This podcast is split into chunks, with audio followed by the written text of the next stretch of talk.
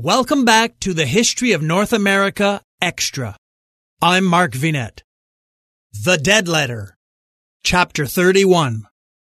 Dr. Neville continued her personalized guided tour for her guests of the three Stratford upon Avon theaters she managed. The Royal Shakespeare Theatre and the Swan Theatre, which both shared the building they were at on Waterside, and the other place, which was a short walk away on Southern Lane. She explained to her guests that the theatre company's main playhouse in Stratford was the Royal Shakespeare Theatre, where the Bard's plays and other works were performed. It was the largest auditorium of the three and housed a 1,000 seat theatre space. As an officially listed building, listing marks and celebrates a building's special architectural and historical significance. It retained many of the Art Deco features of its predecessor, the 1932 Shakespeare Memorial Theater. Julia especially enjoyed visiting, meeting, and chatting it up with the designers in the costume department. The Swan Theater, opened in 1986, was a favorite space for many actors, directors, and audiences. An intimate theater, it seats over 400 people on three sides of a deep thrust stage. The Swan Theater shares its forecourt with the Royal Shakespeare Theater, with audiences enjoying the same foyer, box office, bars, and restaurant. Located on the banks of the River Avon in Southern Lane, the other place was a creative hub for learning, research, and development with rehearsal rooms, a 200 seat studio theater, an extensive costume store, theater tours, and a cafe bar where Julia availed herself of a warm cappuccino. This small, intimate venue hosted festivals of new work every year. Local amateur groups could use the theater for rehearsals and performances, and the venue provided additional performance space for work with young people and the local community, as well as private commercial hires, raising valuable income to support their artistic programs. Sensing the tour was over, Wade asked Dr. Neville for use of a vacant office, conference room, or private area for a couple of hours.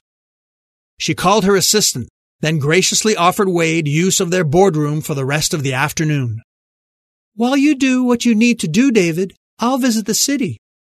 Julia looked at the doctor with an eager smile. It's my first time here in Stratford, and I want to see the sights, like an average tourist. She's a Shakespeare groupie, Wade announced to their host, jokingly. Julia gave him a simultaneous deep sigh and eye roll. Dr. Neville grinned at their interplay as she led Julia to the exit with suggestions on how to get a feel for the town, touristy style. Before she left, Wade leaned in and reminded Julia to be vigilant and alert. She knew what he meant, still shaken by the morning's escapade. Although Julia was playing the tourist, what she really wanted to do was scout the town for any possible leads. The young Shakespeare aficionado went off on her own and opted for one of the hop on, hop off double decker sightseeing buses. She bought her ticket, then scooted up the winding staircase to the open top upper deck of the red vehicle and sat in the back, alone. Although it was September, the sun was very hot, she put on her sunglasses, removed her jacket, and grinned with glee as her huge chariot departed. She felt like she was back in high school. Although she had read that some critics complained of the commercialized transformation of this once quaint historical village, Julia disagreed, enjoying every stop, every sight tour, and every word spoken by the beautifully accented bus guide she heard over the speakers. In only a few hours, she managed to visit Shakespeare's birthplace at the half timbered Tudor family home in Henley Street. Nash's house, learning that William Shakespeare's granddaughter, Elizabeth Hall, had married a property developer in the town, Thomas Nash. Shakespeare's Stratford home towards the end of his life, New Place, next door to Nash's house. Hall's Croft, named after the physician Dr. John Hall, who married William Shakespeare's eldest daughter, Susanna. Anne Hathaway's beautiful thatched farmhouse cottage before her marriage to the bard, Anne lived in Shottery, a small village about a mile away from Stratford. The Arden Hotel, situated opposite the Swan Theatre on Waterside, Stratford's new boutique Arden House Hotel, Palmer's Farm, which demonstrated life on a Tudor working farm, and the adjacent Mary Arden's house, Shakespeare's mother and the supposed aunt of the enigmatic royal seamstress, Kate Arden. This stop triggered Julia's memory. Kate was the name of a strong-willed female lead character in one of the Bard's early plays. She could not help but wonder if the Kate from The Taming of the Shrew and the Queen's seamstress were one and the same. A favorite cousin, perhaps, brought to life by Shakespeare on the page, then the stage, for eternity. The highlight of the tour was the famous Holy Trinity Church, but Julie and others were not able to enter the place where Shakespeare was baptized and is buried because a wedding was taking place. Situated on the banks of the River Avon, only a couple of minutes walk from her starting point at the theater complex, Holy Trinity had become a shrine to the local poet, and Julia was a disappointed pilgrim. She decided to abandon the bus tour at the church and make her way back to the Royal Shakespeare Theatre on foot. Along the way, she received a short text from Wade asking her to return. He was almost finished in the boardroom and would soon be ready to move on. Where to next? Julia asked herself. Where to next? She lifted her eyes from the device and began walking towards the complex with a quicker and more resolute stride.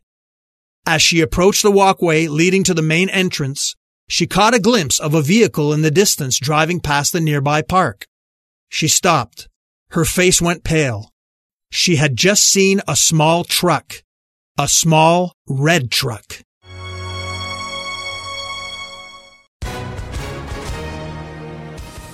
Hi, everyone. If you've been injured in an accident that was not your fault, listen up. We have legal professionals standing by to answer your questions for free. Call now and find out if you have a case and how much it's potentially worth. Call 800 218 6010.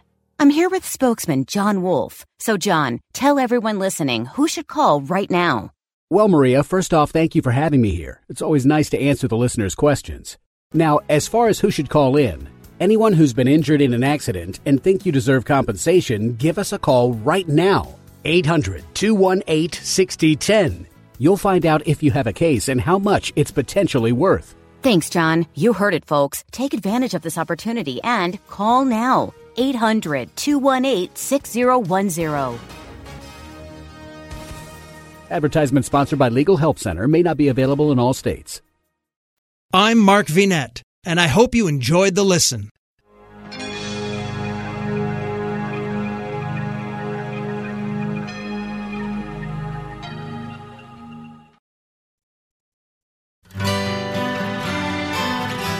The Historical Jesus Podcast is the sweeping saga of the life and times of Galilean Jesus of Nazareth, as well as the faith, religion, and church founded to honor and disseminate his acts and teachings.